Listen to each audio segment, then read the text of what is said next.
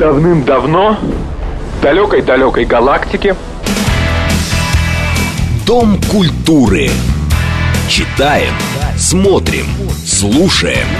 С Леонидом Володарским. последнее сражение состоится не в будущем. Оно состоится здесь, в наше время. Дом культуры Леонида Володарского. Программа предназначена для лиц старше 16 лет. Здравствуйте. Время от времени приходится встречать различного возраста и дарования малолетних дебилов. Как я уже неоднократно говорил, малолетним дебилом можно быть и в 69, совершенно спокойно. Но перед тем, как развить эту интереснейшую тему, после трех в эфире у нас будет Сергей Шестов, ветеран группы специального назначения КГБ СССР «Вымпел», а тема его выступления будет агентурно-оперативная работа в освобожденных районах бывшей Украины. Извините, я, может быть, забегаю несколько вперед, но позвольте мне это сформулировать так. На эту тему никто вообще ничего не говорит. И, кстати говоря, пользуясь случаем, обращаю ваше внимание, что что-то серьезных военных я не вижу. Например, действующего высокопоставленного офицера генштаба, а тем более его оперативного управления. Вот как-то эти люди, а вот самозванцев я там вижу без счета. И что-то они комментируют, что-то они говорят. 600 тысяч просмотров. С чего? Ну, это моя известная песня. А вот Сергей обратит внимание на то, о чем я вообще не слышал, чтобы кто-то говорил. Это все больше крики, все пропало, или наоборот, все не пропало. Хорошо. Итак, вот эти вот люди с прекрасными лицами, там, они призывают стыдиться, покаяться. Э, они, к счастью, пока не призывают собирать деньги на выплату за этот стыд, за покаяние, там, возмещение чего-то. Но у них есть определенное количество небольшое книг, без которых они не видят своего существования. Они считают, что эти книги обязательны к просмотру, и вот эти вот книги они должны потрясти, раскрыть глаза и вообще даже лечат насморк. А может быть даже и ковид. Не знаю. Итак, первые две книги из этого постыдного списка известны всем. Первая книга, я даже не буду на ней останавливаться, это «Архипелаг ГУЛАГ» Солженицына. Уже серьезные историки и несерьезные историки, и все, ну, на каждой ошибке пять вранья. А в некоторых, на некоторых страницах и семь. Я еще, когда я помню первый раз читал, меня потряс один рассказ, в котором там всех расстреляли, а кого не расстреляли, того расстреляли во второй раз. И там было написано, что это мне рассказывал такой-то, такой-то, со слов такого-то, такого-то, которому на пересылке это рассказал третий. Ну, вы когда-нибудь в своей жизни встречали более надежный источник? Это как пример. Где цифры? Цифр нет. Но он же рассказал всю правду. Вот для меня как-то правда без фактов и без цифр, она как-то мало интересна. А если у тебя нет цифр, ну посиди, дождись или не дождись. Но не надо агитки писать. Больше, кто захочет, тот посмотрит в интернете, там полным-полно всего, и книги на этот счет тоже выходили. Далее, как-нибудь я соберусь, и мы это обсудим. Далее, «Собачье сердце» Булгакова. Крайне неудачный пасквиль, с моей точки зрения, где весьма сомнительный главный герой, крайне сомнительный главный герой, а почему... А первое, почему профессор не в Париже? А профессор не в Париже, профессор шарлатан. Он эти железы обезьяны пересаживает. А в то время, время такое было, вот таких шарлатанов в медицине, там омолаживание, продление жизни, функции мозга, было полным-полно. Было полным-полно и серьезных медиков. Я на этом остановлюсь еще позже. Единственное, что я еще хочу сказать. Шариков худо-бедно работает. Он работает. Ему власть поручила некую работу. При всей моей любви к котам. Я котов люблю больше, чем собак. Далее. Ну, если ты такой независимый и прямой, что ты задницу начальнику-то лизешь? Я хочу документ железный. Ты смотри, как заговорил. Почти как Шариков.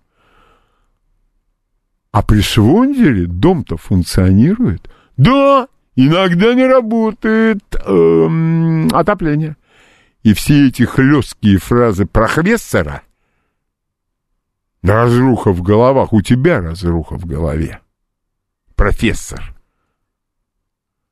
Я уж не говорю о том, что они убили вместе с Барменталем. Как выразился Шериков со своим приспешником Барменталем. Они убили? Кто убил?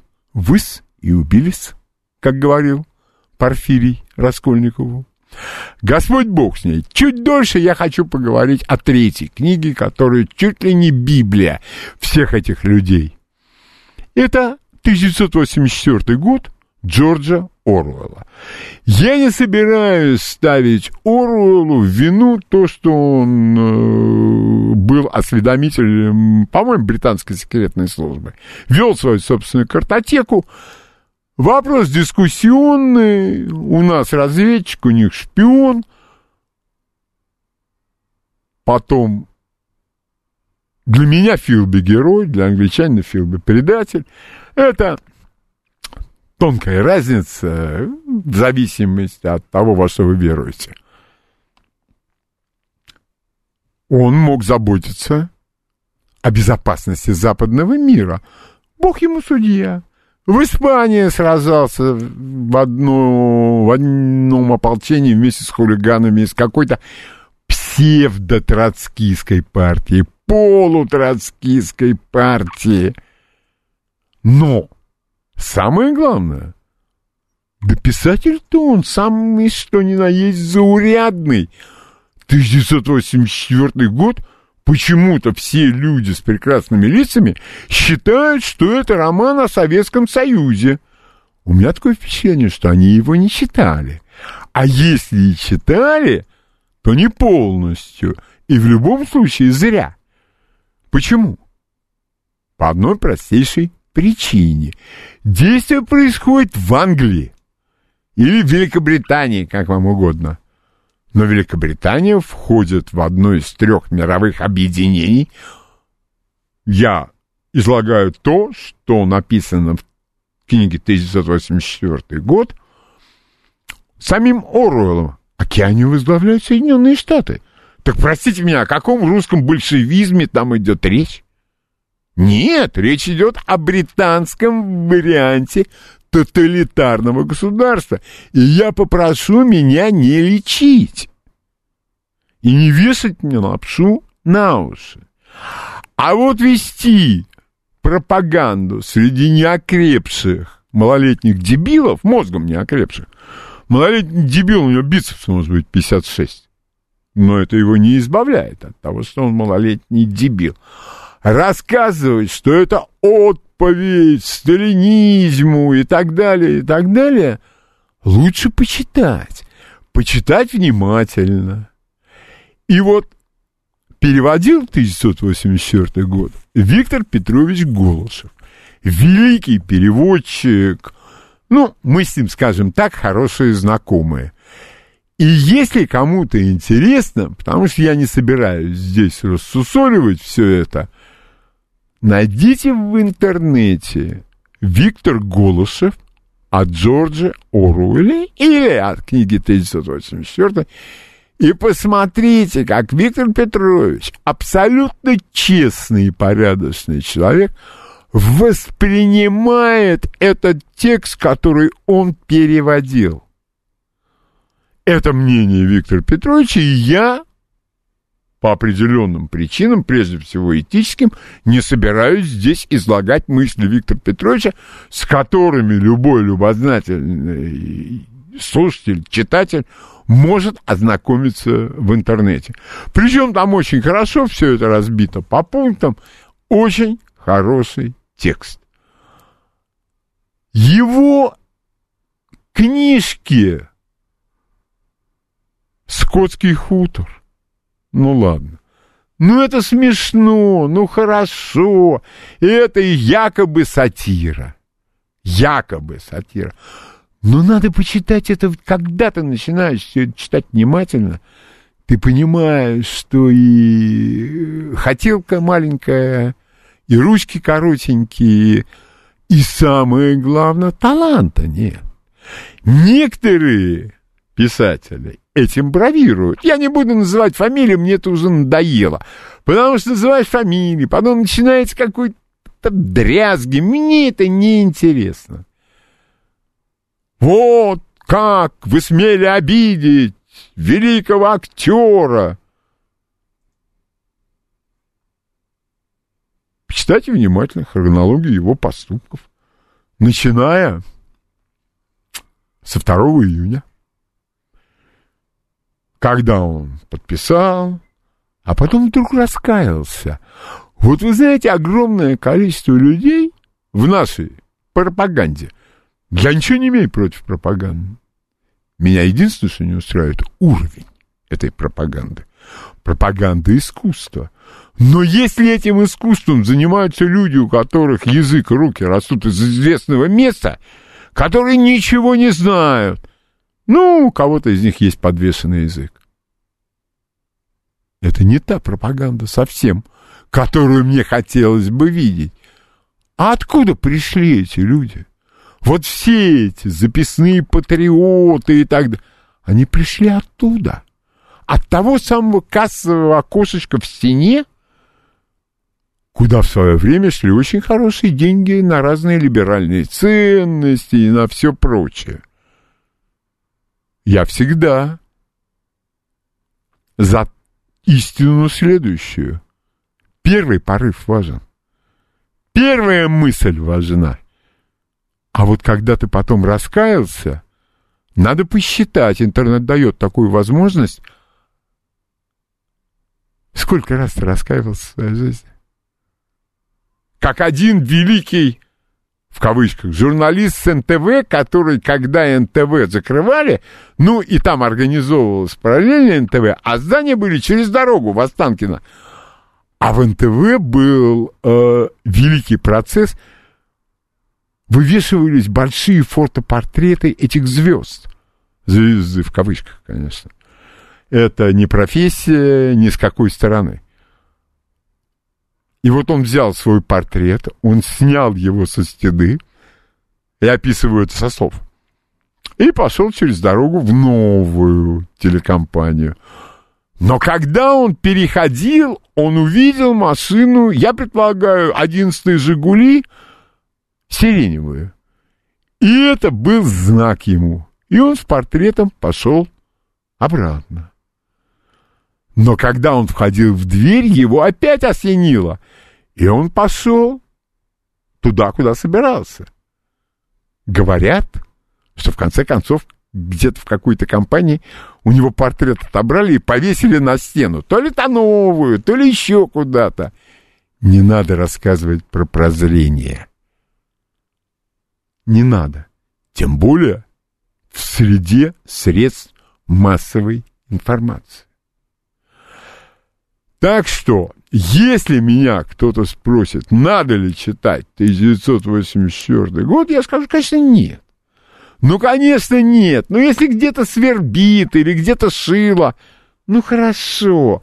А задайте себе вопрос. А много ли у вас еще осталось априори великолепных книг? который вы еще не читали. Вот я только по... я прочел в свое время на английском, но это было другое время. Совершенно другое время. Я тогда именно прочел э, все эти три книги. Да, сам издать. То есть вот архипелаг я читал в сам издате. Собачье сердце я читал в сам издате. Вы знаете, это не прибавило. Абсолютно не прибавило никаких плюсов. Но если вам кто-то будет говорить, что эти три книги потрясут и перевернут, если вам действительно нечего делать, гляньте на эти три кирпича, я бы все равно не советовал. Но свою голову никому не представишь, и плохо было бы. Поэтому не советую. Если вам это сейчас интересно, и если у вас есть какое-то отношение к этим э, книжкам, я, пожалуй, бы принял сейчас несколько звонков, потому что для меня, вы понимаете, это, ну как сказать, ясная тема. Это все равно сейчас голосовать, хороший был Ельцин или плохой. Я представляю себе результат, поэтому никогда этого и не делал. Итак, ваше мнение. Здравствуйте. Добрый день. Добрый Леонид. день. Полностью с вами согласен. А, все три книги, конечно, вот, э, и на мой взгляд, тоже не имеют никакой абсолютно духовной ценности. Кстати, насчет Орела, я помню, э, я тогда жил на Кавказе, и сам издат появился там вот где-то в конце 70-х годов. Ага. И мне тоже дали прочитать, но я был совсем еще, ну, мне было 17 лет, да, вот я уже был студентом. Я говорю, а что это вообще? Почему? Ну как, ты не понимаешь? Это а? ведь написано про нашу страну. Я говорю, а где? Почему вы решили? И вот, вот как вы говорите, вот это люди со светлыми лицами. Нет, нет, Василий, ты не понимаешь. Это про нашу страну. Ну почему? Я а вот объяснить никто ничего не мог. Это первое. Второе, знаете, вот насчет вот собачьего сердца, когда там э, Преображенский говорит насчет разрухи. Э, в мае месяце мне довелось быть в Донецке и в Волновахе, и в Мариуполе. Вот я своими глазами видел, что такое разруха да. и как люди с ней борются. Когда там нет воды, а люди не, не падают духом и все равно делают для, все для того, чтобы вода была. И никто не кричит, что разруха в головах, это да, виноваты да, да. кто-то что-то. Вот так вот по-настоящему поступают люди. Спасибо. Вот, Спасибо, Василий. Спасибо. И я бы еще сказал, я был на спектакле «Собачье сердце», это как конец 80-х, наверное, был. Эм, Тюз.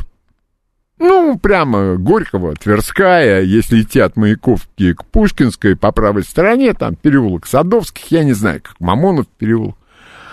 А, и зал зааплодировал, когда этот профессор, да, я не люблю пролетариата, ты, шарлатан, посмотрите вокруг, это я всем говорю. И чего? Все вокруг сделано руками. Чьими? Профессора-шарлатана? Я сомневаюсь. Крайне сомневаюсь. А вы профессора вызываете, когда у вас, извините, пожалуйста, унитаз сломался? Нет. Вы вызываете совершенно другого человека. А вы видели когда-нибудь профессора и его ассистента, которые кладут кирпичи, работают на станках с цифровым управлением? Я нет. Это не к тому совершенно, что я кого-то считаю лучше, кого-то я считаю хуже. Но отдавать должное надо в каждом отдельном случае. А когда мне начинают говорить, что да, я не люблю пролетариат, а я вас не люблю. Вас не люблю, имею право. И у меня для этого есть все аргументы. Потому что рабочий люд – это старая книга, это соль земли. Когда в Библии пишут о соли земли, о ком идет речь? Прежде всего о людях труда. И вот это я никогда этому профессору не прощу. И тот же самый, вспомним философский пароход. И чего, там были гении? Нет. Не было гениев на этом философском пароходе. Там были люди, про которых поется в песне. Отряд не заметил. Что-то там бойца. Про потери бойца. Да. Эм... И что? А вот то самое. И получается, уплыли, молодцы. Некоторые, правда, говорят, что там был изобретатель телевидения Зворыкин. Я должен вас разочаровать, это был однофамилец. Нет, нет. А сам Зворыкин, кстати говоря, очень хорошо помнил о своих корнях. И если такой человек и говорил, что он американец, то он был американец с русскими корнями, о которых он не забывал. Ваше мнение, пожалуйста, Здравствуйте. Алло, добрый день, Леонид. Вот вы во мне лед стыда такой стронули по этим двум книжкам. Я думал, я просто, ну, какой-то недотеп и все такое, не понимаю Булгакова. Но вот сейчас вот с вашей помощью я все-таки довел, довел его анализ до конца психологии. По-моему, из-за своей вот очень тяжелой какой-то не, ну, нескладной жизни он просто комплексовал и воплощал себя вот в этих персонажах су- супрематических, так сказать, супер, mm. этом профессоре, Воланде и все такое. Он видел себя там, он таким образом вот пытался возвыситься над этим миром, который его не очень-то жаловал. А вот по второй книге, по архипелагу, я пробовал честно несколько заходов в разных возрастах читать. Не получается. Но не получается. Знаете, вот какой-то абсурд, какое-то нагромождение, ни, ни, ни склада, ни логики, ни, ничего нет там. Одни какие-то разговоры обрывочные. И никакой информации, ни эмоциональной, ни, факт, ни, факт, ни фактологической, ничего нет. Спасибо. Вот, поэтому... Спасибо, Спасибо большое. Спасибо. Спасибо. И я еще вот что хочу сказать. Я предпринимал попытки чтения поздних произведений Солженицына. Но он же ведь, как он считал, сам изобрел новый русский язык. А знаете, иногда человек что-то изобретает, или вот, э, пример, э, такая э, тема мне близкая, я в этом как-то разбираюсь. Когда мы сдавали экзамен по переводу, письменному переводу, еще я в институте учился, нам там принимали два преподавателя, они сказали, за переводческие находки лишний балл. И вот там у нас был один мальчик, он мог стать кем угодно, но только не переводчиком. У него было три, э, пять находок в тексте, и все неудачные, получил он два балла. Как говорил один из персонажей, мастер и Маргарита, на мой взгляд, очень переоцененный роман, и я могу привести такой аргумент. Он с каждым поколением становится все моложе и моложе. Если раньше это был роман там взрослый, потом молодежный, а сейчас это подростковый. Подростковый роман. Ладно, все это э, и о собачьем сердце мы обязательно поговорим отдельно. Потому что вот это тот самый мир, Читаем, который смотрим, живет в головах слушаем. Дом культуры и Леонида Володарского.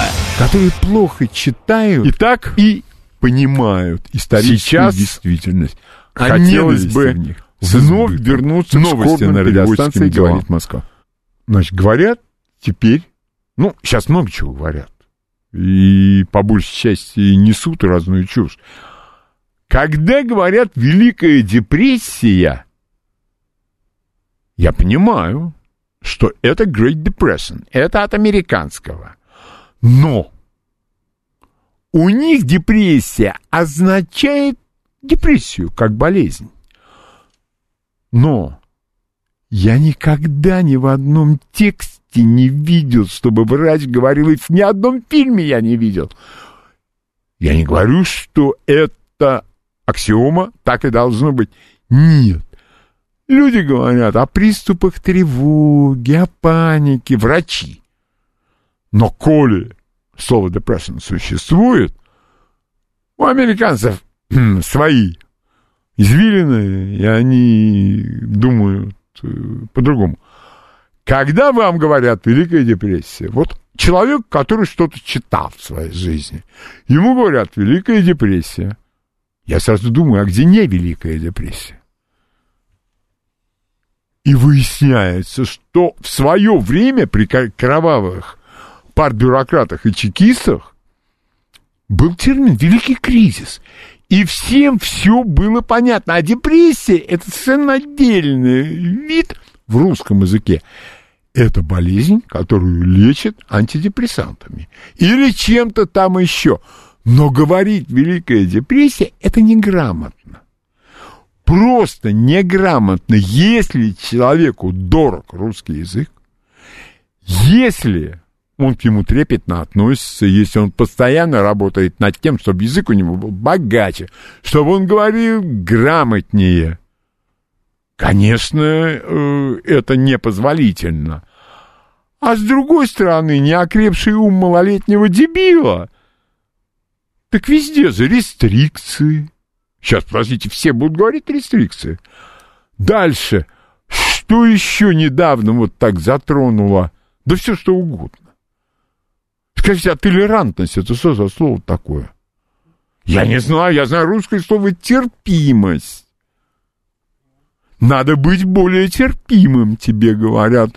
И я не собираюсь здесь вдаваться ни в какие глубокие измышления. Я говорю просто будь более терпимым. Вот, например, человек раздражает, когда другой все делает медленно. И он таким нетерпим. Мне кажется, это неправильно. Потому что если внимательно посмотреть на себя в зеркало, то ты не увидишь там идеала. А когда э, выдвигается аргумент в свое время, я этот аргумент принимал, что русский язык, что ему надо, возьмет, что ему надо, отвергнет. Но только не сегодня, когда безграмотность, малолетний дебилизм и полное незнание своего и иностранных языков, ну, это факт. Это аксиома. Даже и никого спрашивать, никаких вопросов не буду задавать, это не очень интересно. Просто это как наблюдение. А вот следующий маленький вопросик. Ну, честное слово, совсем маленький вопросик. Извините, вот сейчас идет крик – этот народный артист, тот народный, а этот антинародный или еще какой-то. Слушайте, ну я понимаю, там не заворачивать в газету «Правда». Я бы завернул, да где ее взять, газету-то? Нигде не возьмешь.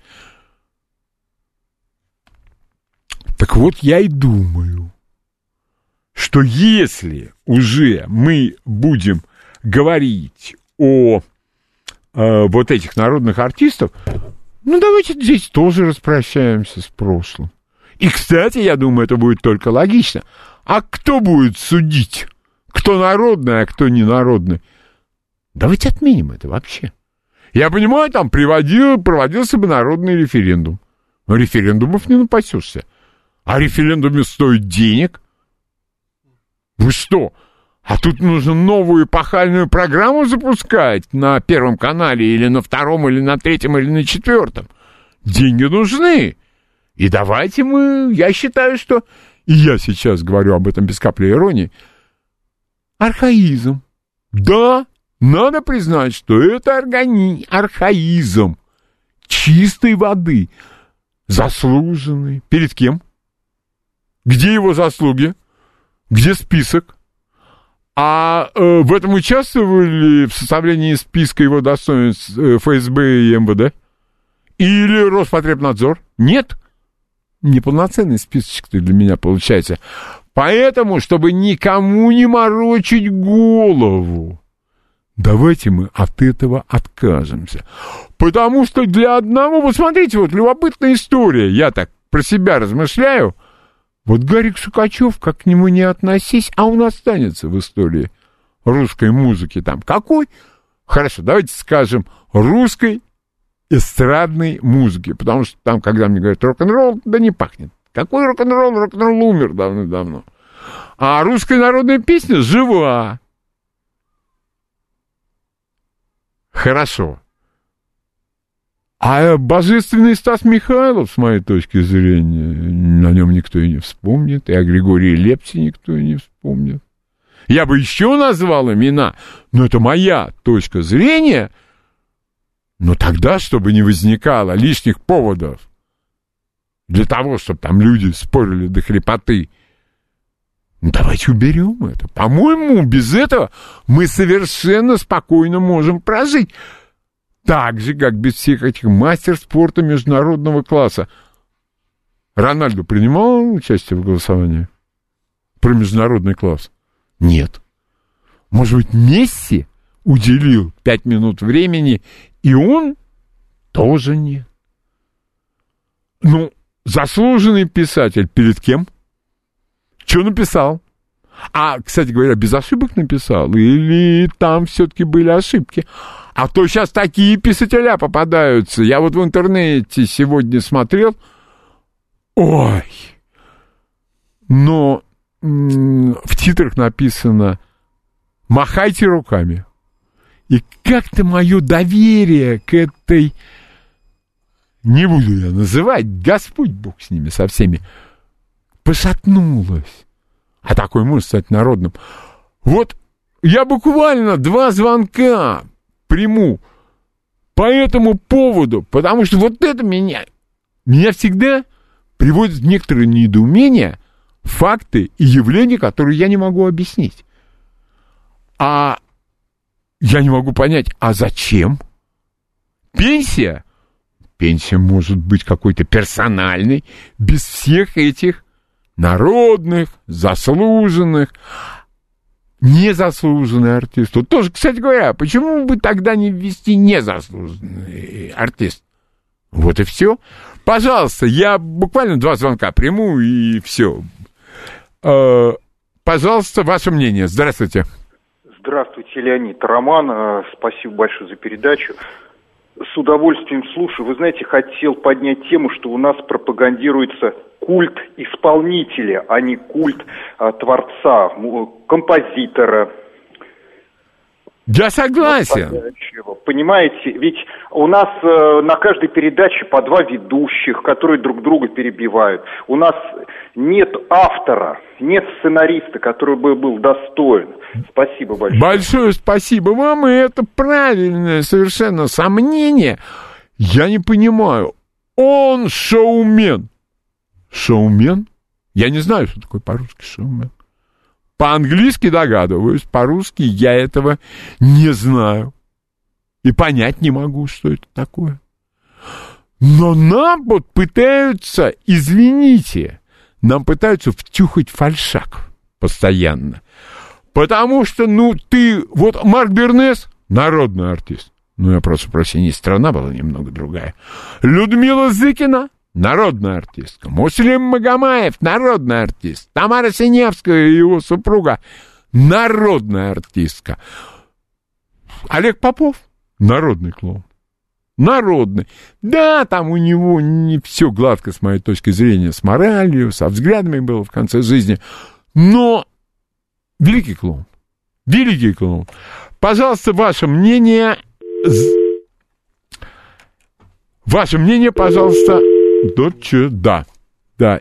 И вот Здравствуйте. Добрый день, Леонид, еще раз. Да, пожалуйста. Вы знаете, нам вот этот фальшак на протяжении последних 30 лет вот втюхивает и втюхивает, втюхивает и втюхивает. Может быть, только сейчас мы начинаем от него избавляться, а до этого как замороченные действительно смотрели. И меня вот просто бесит, даже не могу сказать другого слова, вот это звание народный артист России, которое присвоено всяким, ну... Я тоже вот не этим, понимаю. Вы понимаете, вот, ну, люди, которые Вот. потом плюют на это звание, вот мы знаем прекрасно, вот это Хаматова, как отнеслась Нет, этому. Господь Бог Всё. с ними. Там Это, это... да, но их это выбор. Дискредитирует, дискредитирует просто Это- вы сказали. да. Муслим Магомаев, Людмила Зыкина. Да, э, вот. вот. всех, кого вы перечислили, это действительно были народные. Вот. действительно. И Какой когда... это- Спасибо большое, спасибо. И когда мне говорят, народный артист СССР Марк Бернес, темная ночь, темная ночь. Мне говорят, народная артистка Русланова, валенки. Мне говорят, народный артист СССР, Матусовский, Г- Колмановский.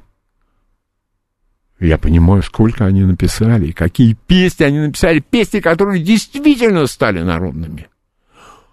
А когда мне говорят там про какую-то певичку, а я не могу вспомнить, я что-то слышал ее, где-то она задницы вертела, я видел. по телевизору, а песню вспомнить не могу. Ну, я, наверное, придираюсь. Боюсь, что я придираюсь. Итак, последний звонок по этой теме. Здравствуйте.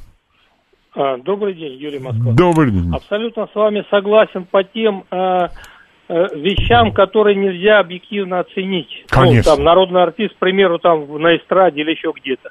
Но вот что касается спорта, как спортсмен бывший, не могу с вами согласиться, возьмем плавание. Выплыл ты сотку там из 50 секунд. Ты там первый разряд, там скольки там мастер спорта. Поучаствовал в международных соревнованиях, завоевал Ну, можно, э, Мастер спорта извините. международного класса. Не, ну Здесь можно по-другому. Без этого, ну если изменять, ну я не знаю. Может быть, вы и правы. Может быть, вы и правы. Может быть, в спорте можно оставить.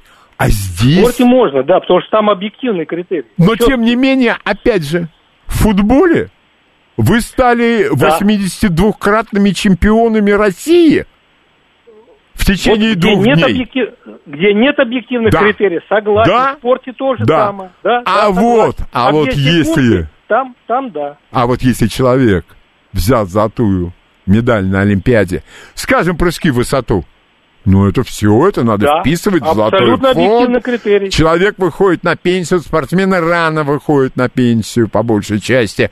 Это все должно быть учтено. Спасибо вам большое, спасибо, что слушаете. А, продолжим. Продолжим. А, вот действительно в таком режиме... В режиме чего? Калейдоскопа. Естественно. Напоминаю, что буквально через 15 минут у нас в эфире будет полковник КГБ в отставке Сергей Шестов, один из старших офицеров группы специального назначения КБСР, вымпел, и он нам объяснит тонкости, естественно, только не все, оперативно-агентурной работе на освобожденных территориях в результате специальной военной операции. А мы продолжаем. Что же еще привлекло мое внимание? Слушайте, нарвался на фильм, вот знаете, бывают фильмы, которые хочешь посмотреть всю жизнь, а никак не получается. Ну, по разным причинам. То забыл, то начал скачивать, скачал не то. Много. И тут я посмотрел фильм Орсона Уэллса, по-моему, 57 года. Называется «Мистер Аркадин». Человек, который, по всеобщему мнению, отснял лучший фильм за всю историю кино, а именно «Гражданин Кейн», я с этим согласен. Великое, великий фильм. Он его отснял, по-моему, то ли ему 22 года было. Ну, бывает так, но Господь Бог в темечко по- поцеловал. Или гены как-то сошлись. И вдруг я задумался над тем, что я растягивал удовольствие после гражданина Кейна. Я постоянно не бр... я оттягивал это удовольствие. И вот у него есть такой фильм великолепный Андерсоны. Я посмотрел его. Потом я посмотрел его фильм «Процесс» по Кавке. Не самый легкий для экранизации автор. И меня очень приятно удивило, что Кавку очень любил Алексей Балабанов. И кое-что по Кавке поставил. И везде была одна и та же история. Конечно, отснять что-то после гражданина Кейна, хоть, ну, вровень. Но ему еще очень не везло со студиями, а тогда студия командовала всем, это вам не сегодняшний день. И кромсали его сценарии, выкидывали сцены из его смонтированного фильма. Ну, настрадался он. Настрадался. У него прекрасный фильм, кстати, «Ф как фальшивка». И вот я посмотрел Аркадина. И все эти фильмы, вы знаете, объединяет одно. Но в данном случае я не говорю это абсолютно не объективно. Я делюсь с вами своими личными впечатлениями. Речь идет о том, что в каждом фильме его, ну, другой режиссер бы три года жизни отдал за пол такого фильма. Но у него в каждом фильме проблески, вот эти вот, знаете, крупицы золота, маленькие самородочки. Фильм хороший. И вот в любом его фильме, хоть в Аркадине, хоть, ну, какие-то фильмы, вот я говорил, я видел, это как маленькие самородки. Это признак гения. Конечно, он мог бы остаться в истории кино и в истории искусства как автор нескольких шедевров. Но мне кажется, что он бы не обиделся, если бы сейчас каким-то образом узнал, что он отснял лучший фильм в истории кино под названием «Гражданин Кейн». И не читайте никаких пространных статей критиков, кинокритиков. Это можно прочесть позже. А что вам это даст? И мне тоже. Иногда из этих статей и из бесед с Кириллом Разлоговым я понимал, что мне надо было бы перед этим фильмом хотя бы узнать, а лучше бы и прочесть те книги его гения кинорежиссера, которые вошли в фундамент его шедевров. И не надо строго судить вот этих людей, которые отсняли один-два шедевра. Коппола, великий Коппола, который за какой-то не очень большой период своей жизни отснял трех крестных отцов, разговор, очень неплохой фильм «Коттон Как-то в одном из интервью сказал, а вы что, хотите, чтобы я вам «Крестный отец» каждый год снимал? Нет. Профессия режиссера, я наблюдал, как работали разные режиссеры. Вы знаете, я его могу сравнить по энергозатратам, при всей разнице профессии, с великим тренером. Я не знаю, сколько килограмм нервов теряет великий тренер за игру. А у режиссера есть все возможности что-то изменить, что-то добавить или сократить сценарий. Но иногда обстоятельства были сильнее гениев. Какой-нибудь вице-президент по финансовым вопросам или еще кто-то, у кого, ну, это гипотетический сценарий, великий режиссер увел любовницу. Но это же повод для того, чтобы сорвать съемки парочки его фильмов, если на это есть решение и желание. Но я вот категорически рекомендую к просмотру старое американское кино 30-е, 40-е и 50-е годы. Вот когда ты смотришь эти фильмы, я не беру в расчет шедевры, которые тогда создавались. Это другая история совершенно. Но когда ты видишь, какого уровня профессионалы в то время вкалывали, и какие были съемки на натуре, а потом ты понимаешь, что любой великий американский вестерн для меня дальше, чем Александр Пархоменко, совершенно забытый и крайне, я считаю, недооцененный сегодня – великий фильм. Леонид Луков отснял этот фильм. Это фильм 42 -го года. И да, что-то я посмотрел. Но это не дает мне никакого права останавливаться и думать, ох, сколько же я посмотрел, мало. Посмотрел я мало. И поэтому для того, чтобы я более или менее как-то сносно к себе относился, и для того, чтобы вам, надеюсь, было интересно, на месте стоять нельзя. Но это опять очередная моя мантра. Все дается трудом. И даже в тот момент, когда из знания твои перешли в умение, а умение перешло в навык, вот тут самое время не останавливаться. Потому что если ты остановишься, ты быстрее покачешься обратно. А отснять фильм вот про такого режиссера, как Орсон Уэллс, я не знаю, можно, наверное, документальный, можно и художественный, дадут ли на это деньги, это совершенно другой вопрос. Искусство ведь независимое. Искусство ведь, я понимаю, там какие расходы у поэта, у писателя? Никаких. Ну, как никаких? Ну, компьютер, там, хорошо, есть люди, которые до сих пор ручкой пишут. И, вы знаете, хуже не, хуже не выходит. А может быть, даже лучше выходит. И в заключение опять вот то, о чем я говорю абс- вот постоянно и буду говорить об этом постоянно.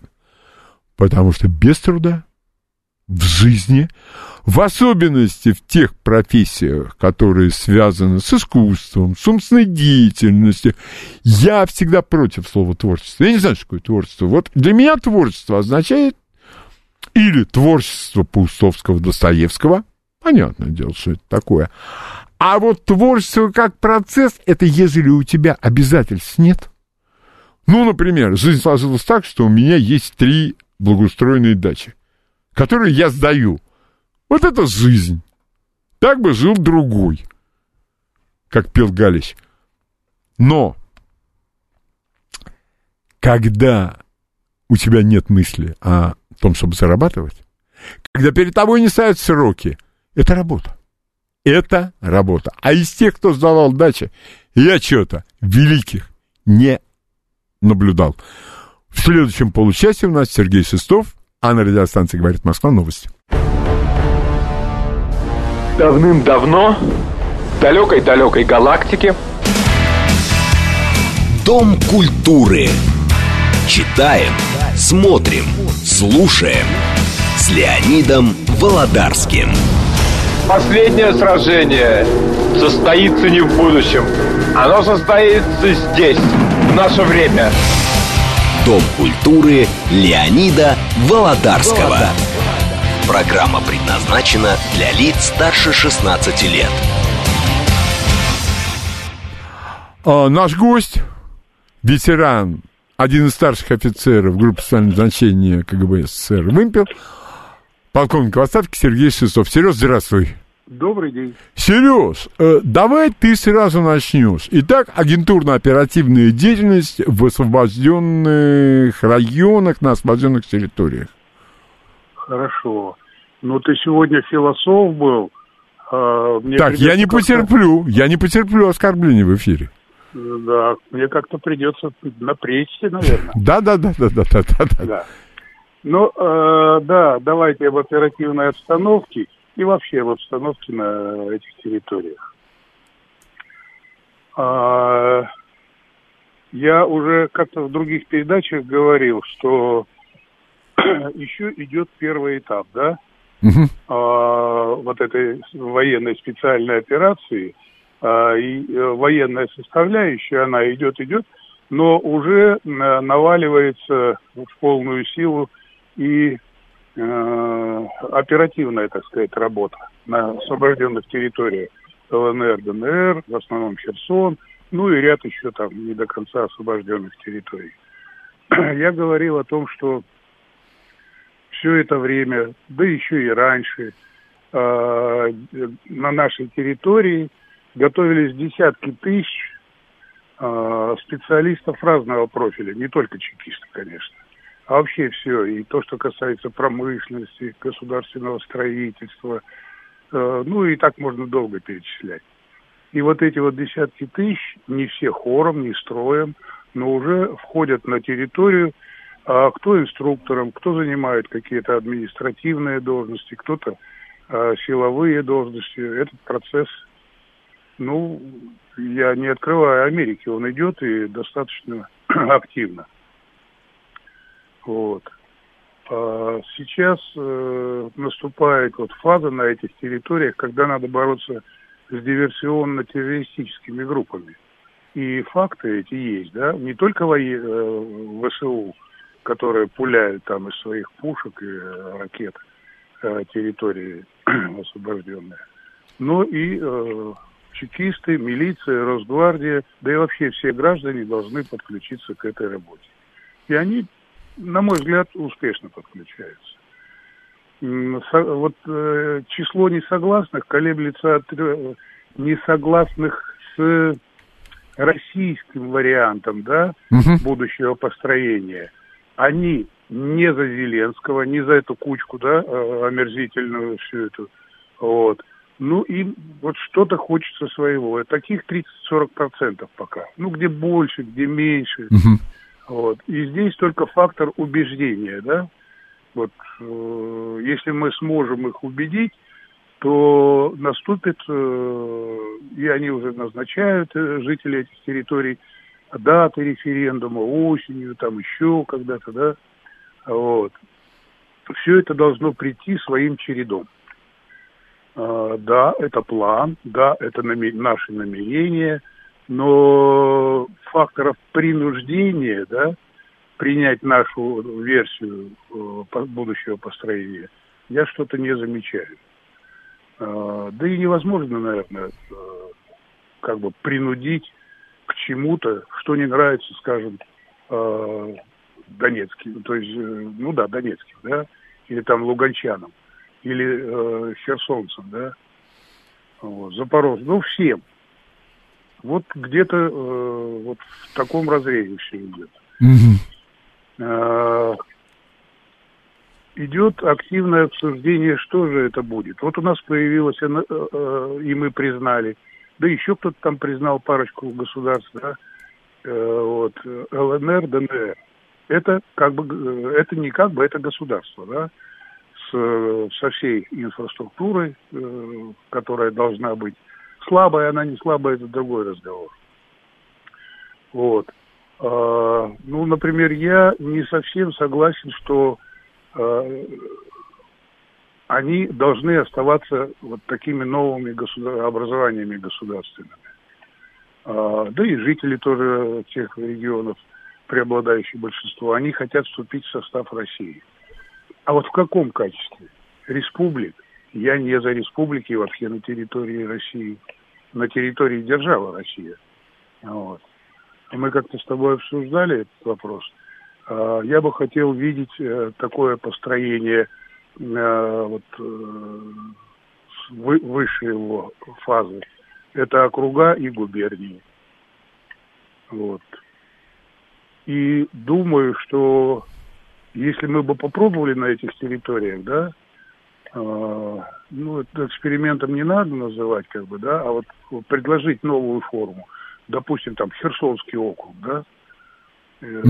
и так далее. А, там, Одесский округ, Днепровский округ, ну и так далее. А где-то губерния. И в моей трактовке остается место, допустим, Украинский округ. Да? Угу. Вот, вот он, слово Украина не вмерла, э, Э, да, это уже не государственное образование, но вполне пригодное э, для, э, чтобы в истории осталось это слово Украина, да? Угу. Вот. Ну, для этого надо активно работать. Но очень много сообщений о действиях диверсионно-разведывательных групп. Да, э, я еще раз повторю, во всех передачах говорю, это будет очень долгая, нудная и на некоторых территориях не одного года работа. Ну, минимум, ну, минимум три, ну, пять, а где-то еще э, больше это будет работа. А скажи, пожалуйста, когда начиналась специальная военная операция, у нас я понимаю, вопрос э, такой. Это не во... Леня, давай, я тебя буду по ходу поправлять. Давай, давай, давай, это конечно. не военная операция, это специальная операция. Специальная операция. Но Эм, вой- войной здесь не пахнет. Это такой война не бывает. Война, ага, спасибо. Скажи, пожалуйста, а какие у нас там были, э, я э, использую, по-моему, этот термин профессиональный существует, агентурные позиции там, в тех ну, краях? они были э, у разведки, да и у контр... У всех наших спецслужб достаточно устойчивые были. И, э, ну, здесь придется вам поверить э, мне на слово, знали всю абсолютно обстановку. Вот просто всю обстановку. Но дело одно знать, а другое, э, как это будет реально воплощаться. И вот э, тогда вот продвижение к Киеву было, да, а Да. потом мы отошли.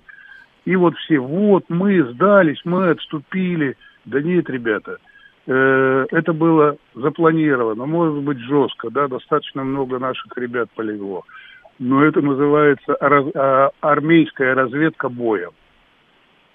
Мы знали о всех укрепрайонах, как укреплены, кто, поименно, я уже много раз говорил, все знали. Одно дело знать, а другое а, прочувствовать реальность. И мы ее прочувствовали. Бросок армейский сделали, вот разведывательной разведкой боя сделали, все поняли, то есть свои знания подтвердили и отошли. А, второй пример. Вот этот злосчастный остров, да, Мгм. он нужен был военным как э, оперативно-тактическое э, средство электронного наблюдения, радиоэлектронного наблюдения да, за противником. Не стратегического. Стратегически у нас в глубине все наблюдают на нашей территории. А вот оперативно-тактического наблюдения. Это э, была выгодная и удобная точка, э, относительно безопасная. Но события это развиваются, войска продвигаются, да, Мгм. э, как, как сейчас принято, союз, союзные войска, они продвигаются. И уже эта точка становится э, малоэффективной, как оперативно-тактическая точка радиоэлек- радиоэлектронного наблюдения. Она уже перешла на сушу. А зачем этот остров? Ну, абсолютно по другим. Но он нужен, Леня, контрабандистам. Еще до всех этих событий, задолго, 20-30 лет назад, этот остров был островом а, контрабандной ловли рыбы, и не только через этот остров, а, а дальше ворота в Румынию, там, да, а, вот, а, шла а, огромный поток. Кому он нужен, этот остров? Это контрабандисты. Вот это, это их э, вотчина. Насколько она сейчас окажется для них эффективной, не знаю. Навряд ли особо. Но за нее они бились, они влияли на военных, на военные с этого тоже кормились, да, и политические э, э, гуси-лебеди тоже кормились от этого. Это огромный финансовый поток был контрабанды. Вот меняется обстановка, она меняется ежедневно. А сколько по этому острову рассуждали? Ну, полмесяца точно слышу. Остров, остров бросили, Киев бросили, то бросили. Здесь нужно как бы, ну, поучать никого не хочу, но надо более грамотно, наверное, да, более доступно для людей объяснять. Не нужен он сейчас все, как точка радиоэлектронного наблюдения не нужна. Не нужен нам был Киев, чтобы там, э, да, вот. И в ближайшее, надеюсь, в ближайшее время будет еще один бросок. Вот. И э, сейчас уже можно говорить, потому что противник все это тоже просчитывает. Я не украинцев говорю, хотя и они тоже знают. А вот все это НАТО, мато. Вот. А, на мой взгляд, никого из военных не поучают, тем более из э, моих коллег из спецслужб различных, да. А, мы вполне можем двумя вариантами или одним смесовым из двух осуществить а, в рамках а, переброса армии и двух там пару дивизий м, гвардейцев а, под э, как бы единоначалием а, школы, гвардейской школы на территории Чечни, да, Мгм. Да-да-да. а, просто-напросто сделать бросок, э, выброс к границам. И тогда вопрос, бомбить ли туннель, бомбить ли железные дороги, э, он исчезнет. А наша армия там выстоит. Ну и не дай бог, если какие-нибудь там поляки, румыны чихнут, э, физически чихнут в нашу сторону. Не болтовней, а вот с территории там Польши, Румынии что-то взлетит, перелетит или там грохнет. Ну, они же прекрасно понимают, ответ будет мгновенный, и сразу накроют, и слава богу. А вот сейчас рассуждают, давайте железные дороги бомбить, узлы. Да бомбят, бомбят, делают стопроцентная, близко к ста процентам информация есть, бомбим, сообщают все это дело, показывают все это дело. Но это тактический прием, оперативно-тактический прием. Стратегический прием – это мы способны перебросить армию в кратчайший срок. Как с юга, так и э, с территории братской Белоруссии. Уже военно-политических э, договоров с Белоруссией заключали до атомного, да, угу. размещения э, атомных, так сказать, э, возможностей э, военных. Так что пусть ребята ждут. И это я никакой тайны, тем более это мои домыслы, мои хотелки. А как будет, так и будет. Угу. Вот так. Да, потому что, конечно, э, вот термин используют темную, вот человек у нас, наш человек, э, я ну. имею в виду соотечественник, и вроде бы разумный человек, но он такое несет. Ну, он не имеет никакого отношения ни к этому вопросу, ни к этому. Ну, все в рамках э, военной mm-hmm. задачи. Он говорит о каких-то безумных потерях, там что-то вроде миллиона три уже насчитали, ракеты кончились. Леня, а чем мы тратим время вот на эту, вот на эту болтовню? Так поставлен вопрос, что если мы не сообщим хотя бы о нашем одном погибшем, хотя бы об одном, да, угу. а, такой вой от матерей э, поднимется, да, там, э, от кого-то там, от жен, от детей. И это правильно, что ли, понимаете? Вот сейчас два э, парня из Пскова погибли, угу. объявили. Псков ну, это э, десантная дивизия, да, там? Десантная, да, вот, вот они буквально их там похороны состоялись. Угу. А каждого э, объявляют. Да, есть э, пленные, ну, достаточное количество, или достаточного не бывает, но серьезное количество обменяли, да? Угу. Вот. Хотя можно было кричать, о, 300, 400, там 500 человек в плену, что с ними происходит, как будто Говорун об этом заботится, а его армейское начальство, наше политическое руководство молчит и начихало на это все. Ну, где-то вот это вот надо осознавать. Все по возможности. Ну, наверное. Сереж, ты ответишь на несколько вопросов до половины? Я, если успею, я Давай. до половины загружу еще одним вопросом. Давай.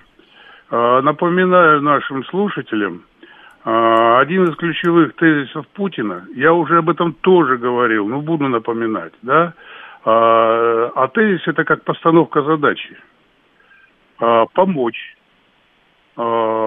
супостату, да, хоть супостат, но ему надо помочь полностью, всесторонне провести декоммунизацию значит, снос памятников, там, переименование улиц и прочее, гавканье в ООН или где-то там на саммитах, это, это мы серьезно хотим им помочь. И Путин об этом сказал, мы вам поможем декоммунизировать. Я в этом вижу, прежде всего, надо помочь, они избавиться должны от коммунистического прошлого. Самое весомое у них тяготит их коммунистическое прошлое – это территории – Кому передали территории? Польше передали территории. А, Прибалтам какие-то территории, особенно литовцам, передали, да? Угу. Надо помочь, надо их освободить от этого коммуняцкого зла.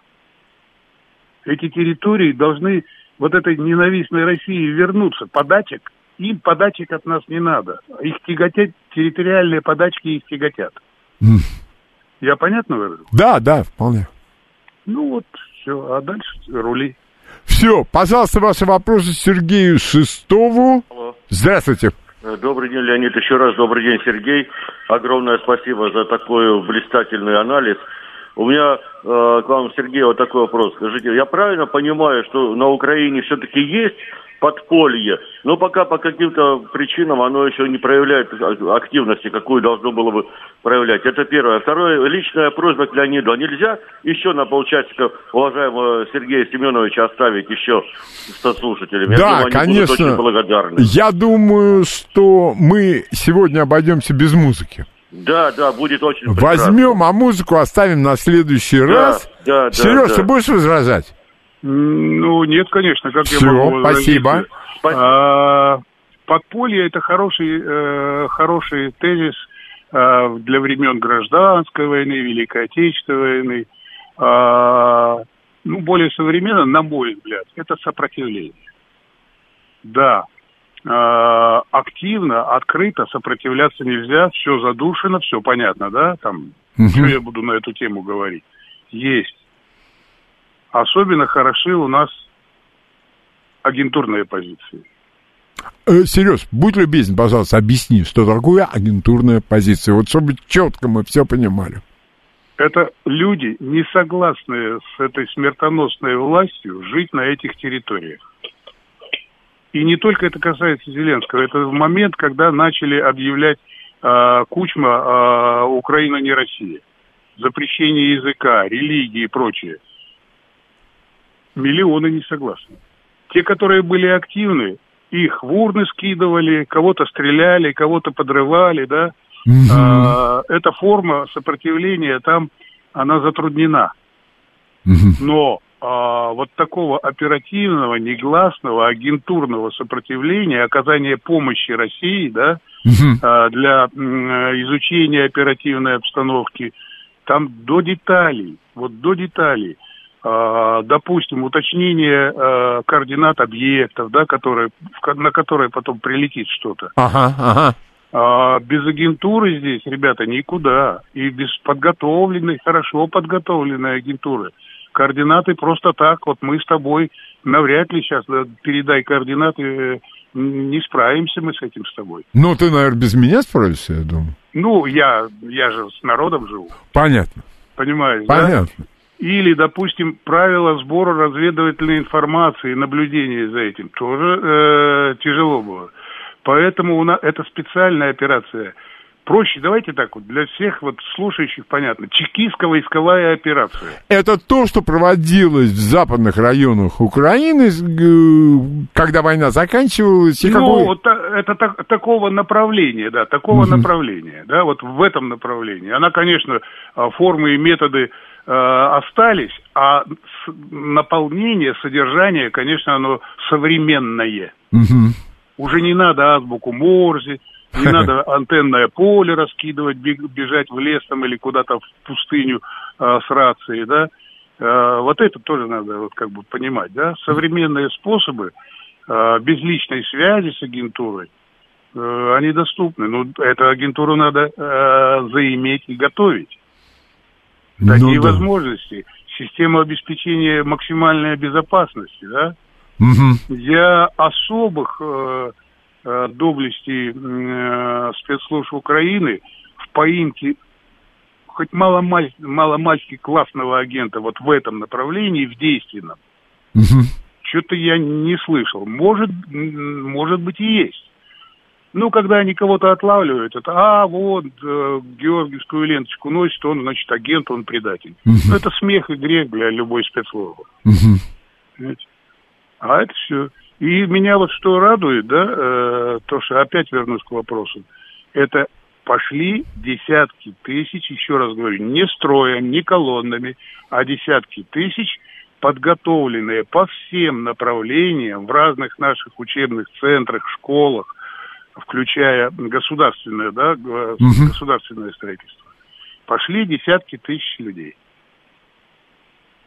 А охра- Они тоже, некоторые, это, это, э, конечно, носят частично негласные формы. Есть известные люди, да? Мгм.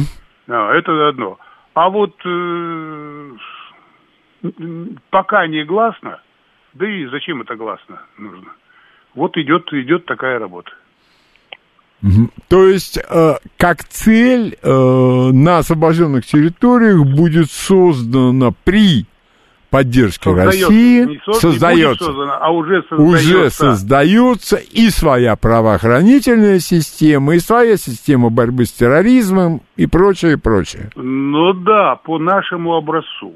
Но Ага. когда натовцы и любимые мной англосаксы, а топереча американская цивилизация пришла, она тоже выстраивала на свой э, манер, да, Мгм. по своим по канонам и по своим э, технологиям, да. Да, Вот. А, это все мы сметаем, да, да, да, да.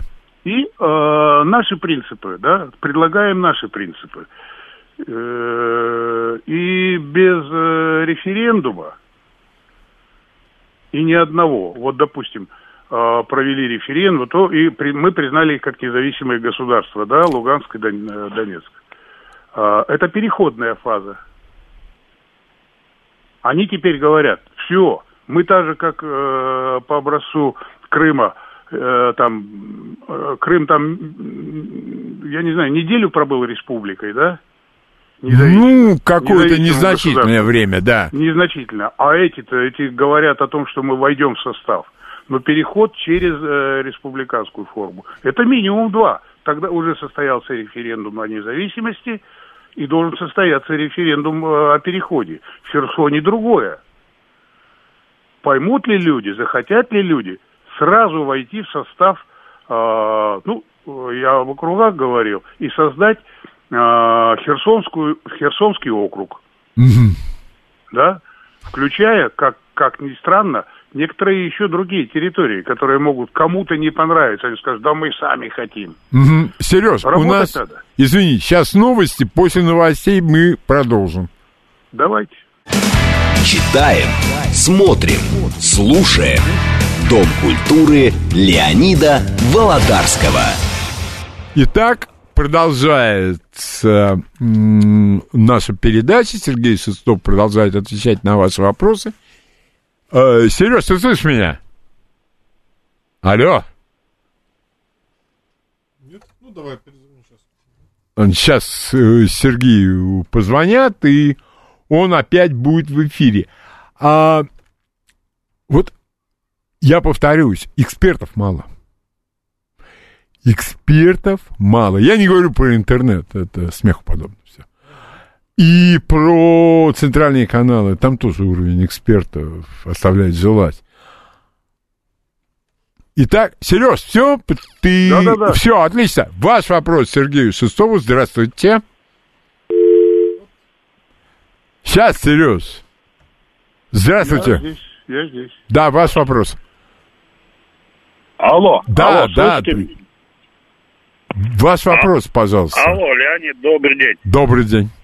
Спасибо вам за передачу, спасибо за озвучку фильмов советских. Да, иногда гоняли. Но вопрос к Сергею такой.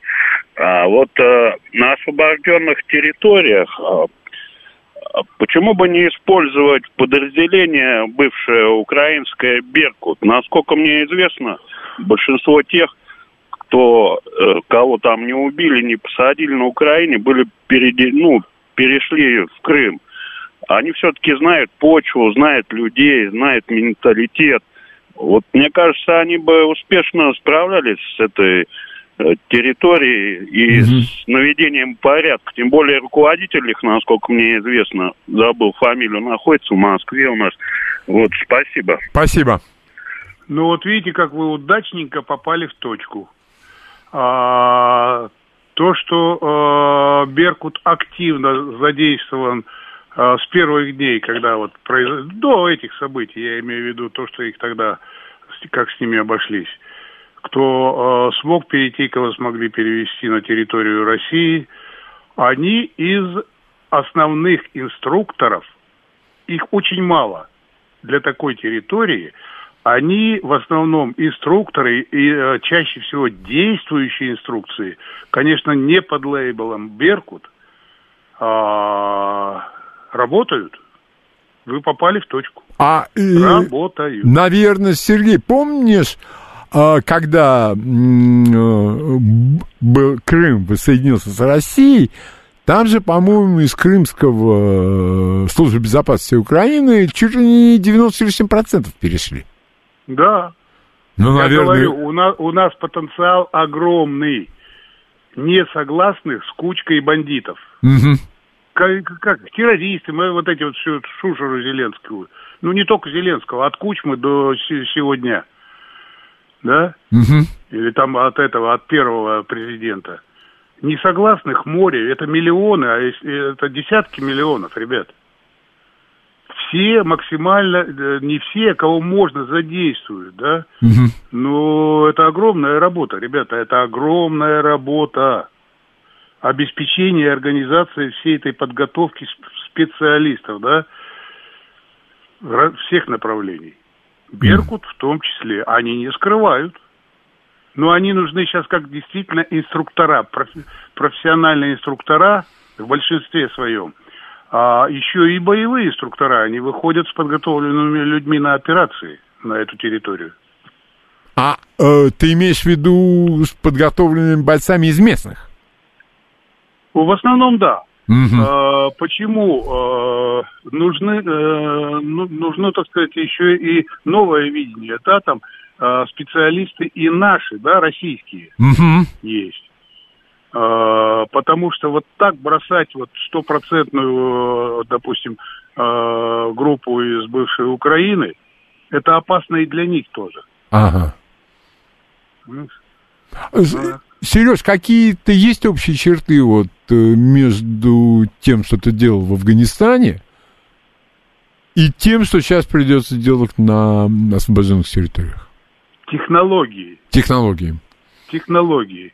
А формы и методы, конечно, они чуть-чуть разные. М.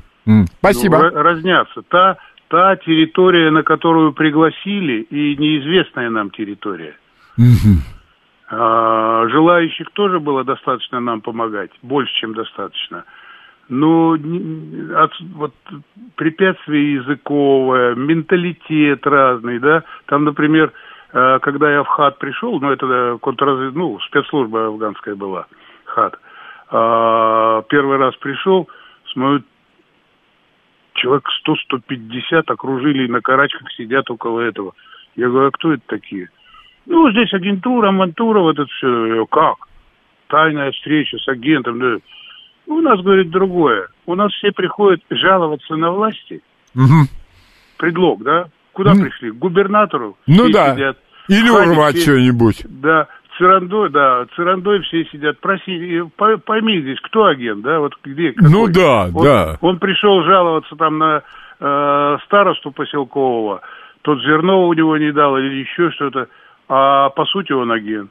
И вот такая форма работы с агентурой, там, она мне тогда понравилась. В том числе.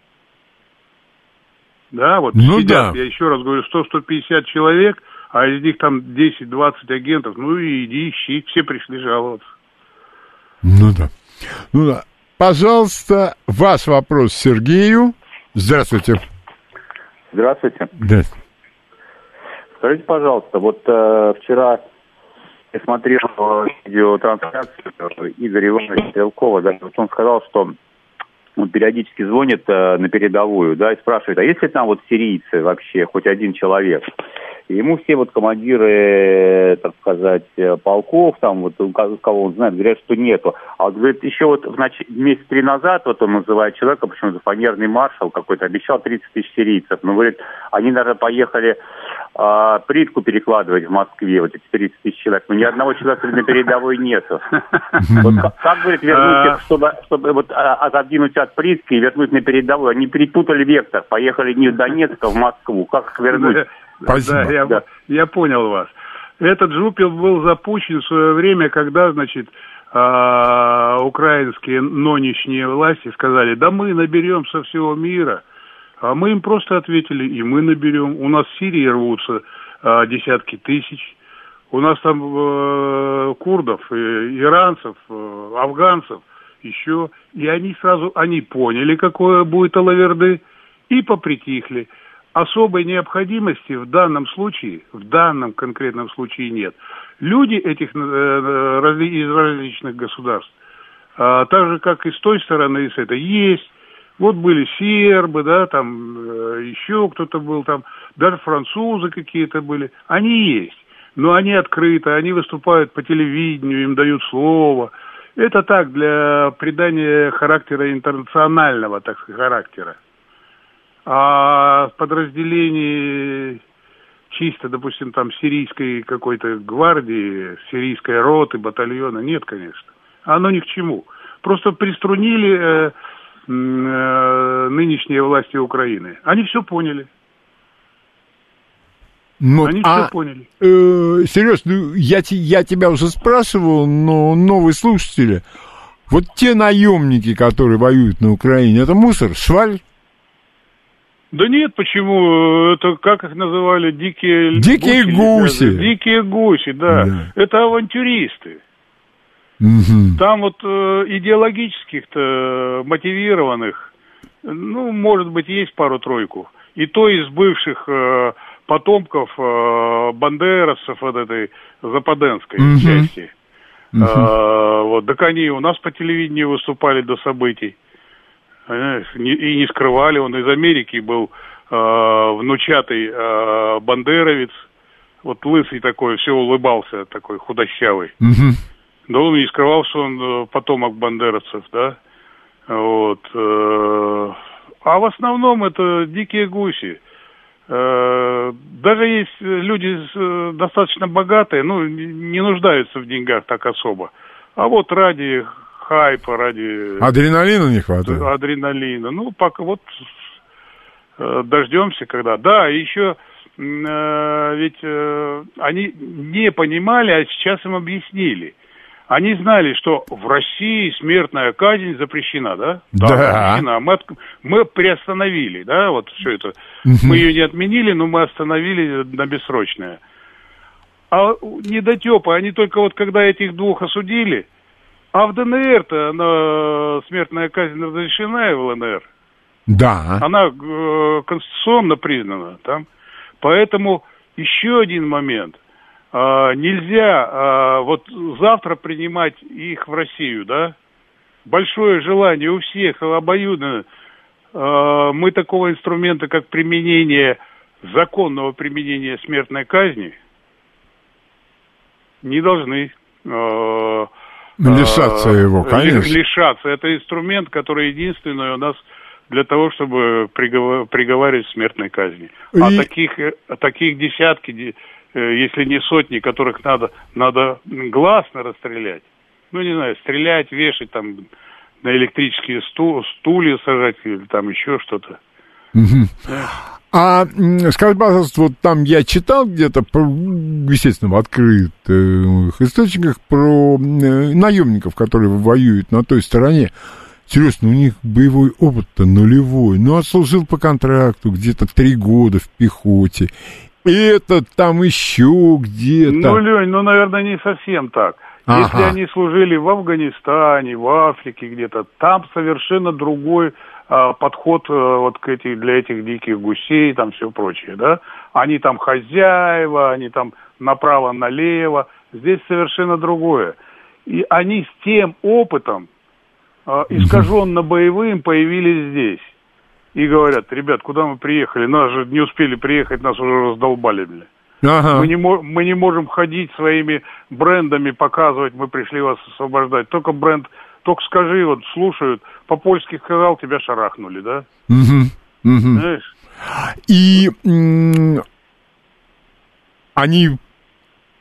Во- Вот, кстати, вопрос. В, течение военных действий, когда действует уже закон военного времени, наверное, я предполагаю, а смертная казнь не практикуется У нас? у нас? А у нас нет военного времени, Лень. А, у нас спецоперация. будет- Все. Да, бу- да, будет у нас военное время, сто пудов а, будут действовать, э, вер- ну, как бы разморозят э, Ну э, да. смертную казнь. А у нас какие военные действия, Лень? Ну да. Вот вы, вы все, вы гражданские, сказ... война, война, война. Война это для данного, вот, для данной ситуации это художественный термин, бытовой термин. Понятно.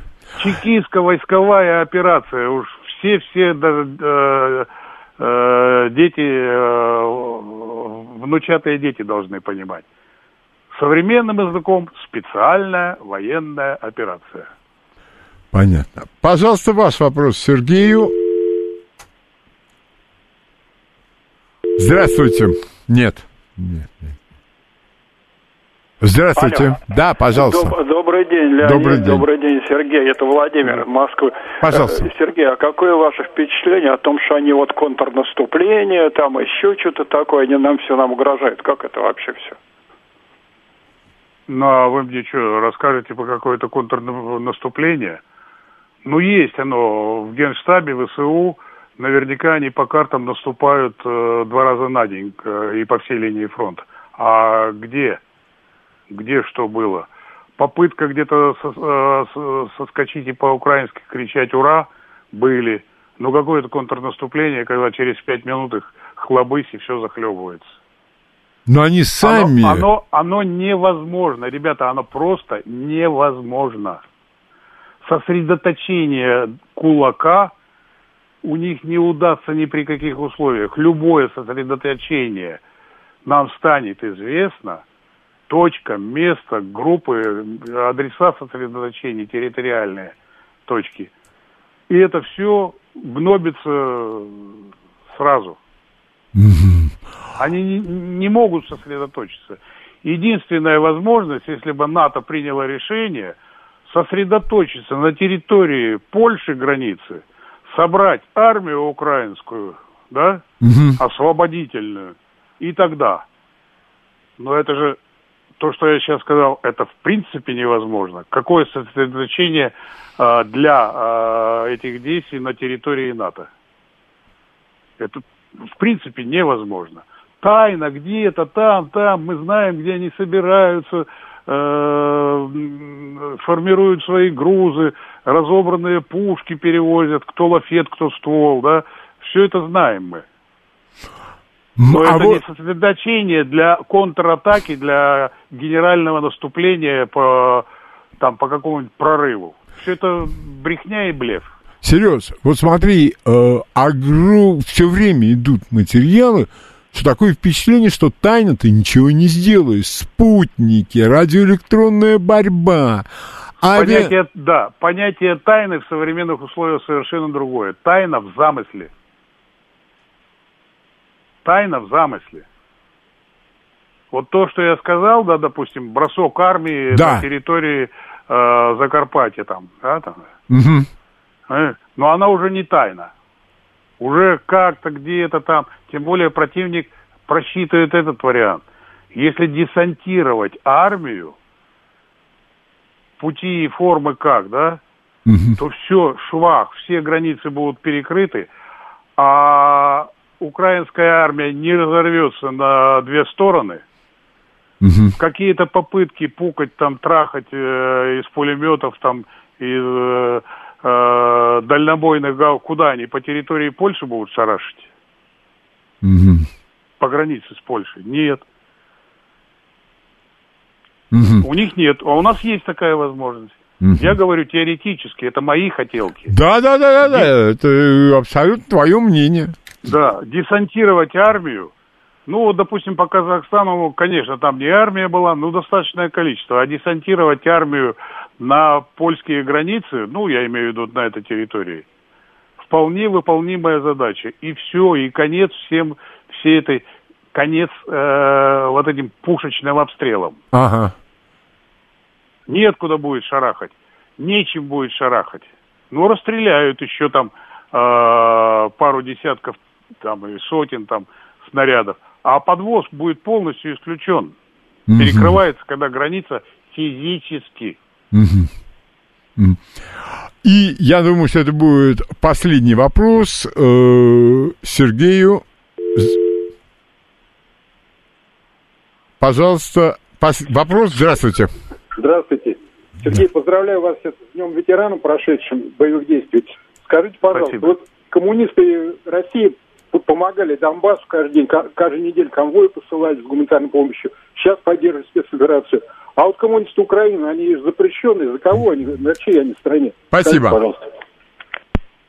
Ну, там э, коммунистическая партия, она своеобразная была со времен отсоединения, да? А, вот. А, ни ту, ни ну, ни за тех, ни за этих, ни так, ни эдак. А, кто-то полностью переметнулся на англосаксонскую сторону, кто-то в середине стоит, мы за Неньку, кто-то к России. Они разбалансированы, и да, есть коммунисты, а, даже если у них отняли партбилеты, запретили компартию, а в душе коммунисты с коммунистическим воззрением, конечно, есть. Их э, многовато, их много. Мгм. Ну, кто-то на нашей стороне, а кто-то и на Лазурном берегу. А скажи, пожалуйста, вот та молодежь, которая выросла за 30 лет незалежности украинской, а с ними что делать? Перевоспитывать? Не, надо ними- не надо. Не надо ничего с ними делать. Есть такое дело принуждение к условиям жизни. Не нравится, никто же не держит. Иди. Да, у них же безвизовый режим, ну да. Даже, даже говорят, э, ну не говорят, но подразумевается. Хочешь бороться, борись. Мгм. С калометом, на мотоцикл, на джип. И давай, гоняй по Херсону, э, стреляй направо-налево. Какое время ты проборешься, это твое личное, твои личные заботы. Это да. Это да. Вспомните Белоруссию. Молодежь, выкрики, то, лозунги, да? Сколько, полгода, почти год там бузили. Ну, да, несколько Когда, месяцев. когда, когда реально поджало хвосты, не борьба с ними, а ситуация с Украиной, с отношением Польши к Белоруссии, да, Литвы к Белоруссии. Серёж. Что-то, это, эта молодежь э, больше не собирается свергать батьку. Сереж, тебе огромное спасибо. Завтра у нас Елена Сьянова, история в архиве и история в искусстве. Сергею Шестову общая благодарность. И до завтра, до 11 часов. До свидания.